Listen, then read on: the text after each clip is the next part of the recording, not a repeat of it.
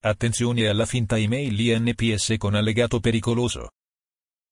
Molti utenti ci segnalano l'arrivo nelle loro caselle di posta di una finta email INPS che nasconde un malware all'interno del file XLS allegato. Non aprire assolutamente allegati nelle email sospette come quella che riportiamo qui sotto. Ecco alcune indicazioni utili per comprendere che si tratta di una finta email istituzionale. Verificare indirizzo email del mittente nel nostro caso completamente differente dal sito ufficiale. Verificare email ove avete ricevuto il messaggio email ricevute su caselle di posta mai dichiarate agli organi governativi. Verificare presenza di un link ove leggere quanto dichiarato. Nessuna comunicazione verrebbe inviata senza un riferimento al sito ove approfondire la notizia facendo attenzione a non cadere nella trappola di aprire link se non recano il vero nome del dominio istituzionale al passaggio del vostro mouse sopra l'indirizzo stesso nel nostro caso non presente. Verificare errori di ortografia in grassetto ne abbiamo trovato uno. Verificare la presenza di un contatto telefonico nella firma del messaggio non presente.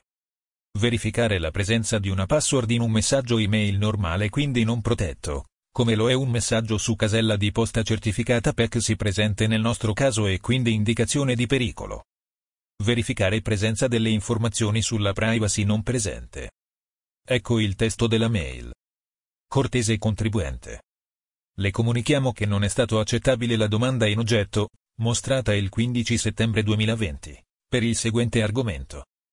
Lei non ha presentato la certificazione che è stata richiesta il 4 dicembre 2019 e, pertanto non è stato possibile procedere all'accertamento del diritto alla prestazione.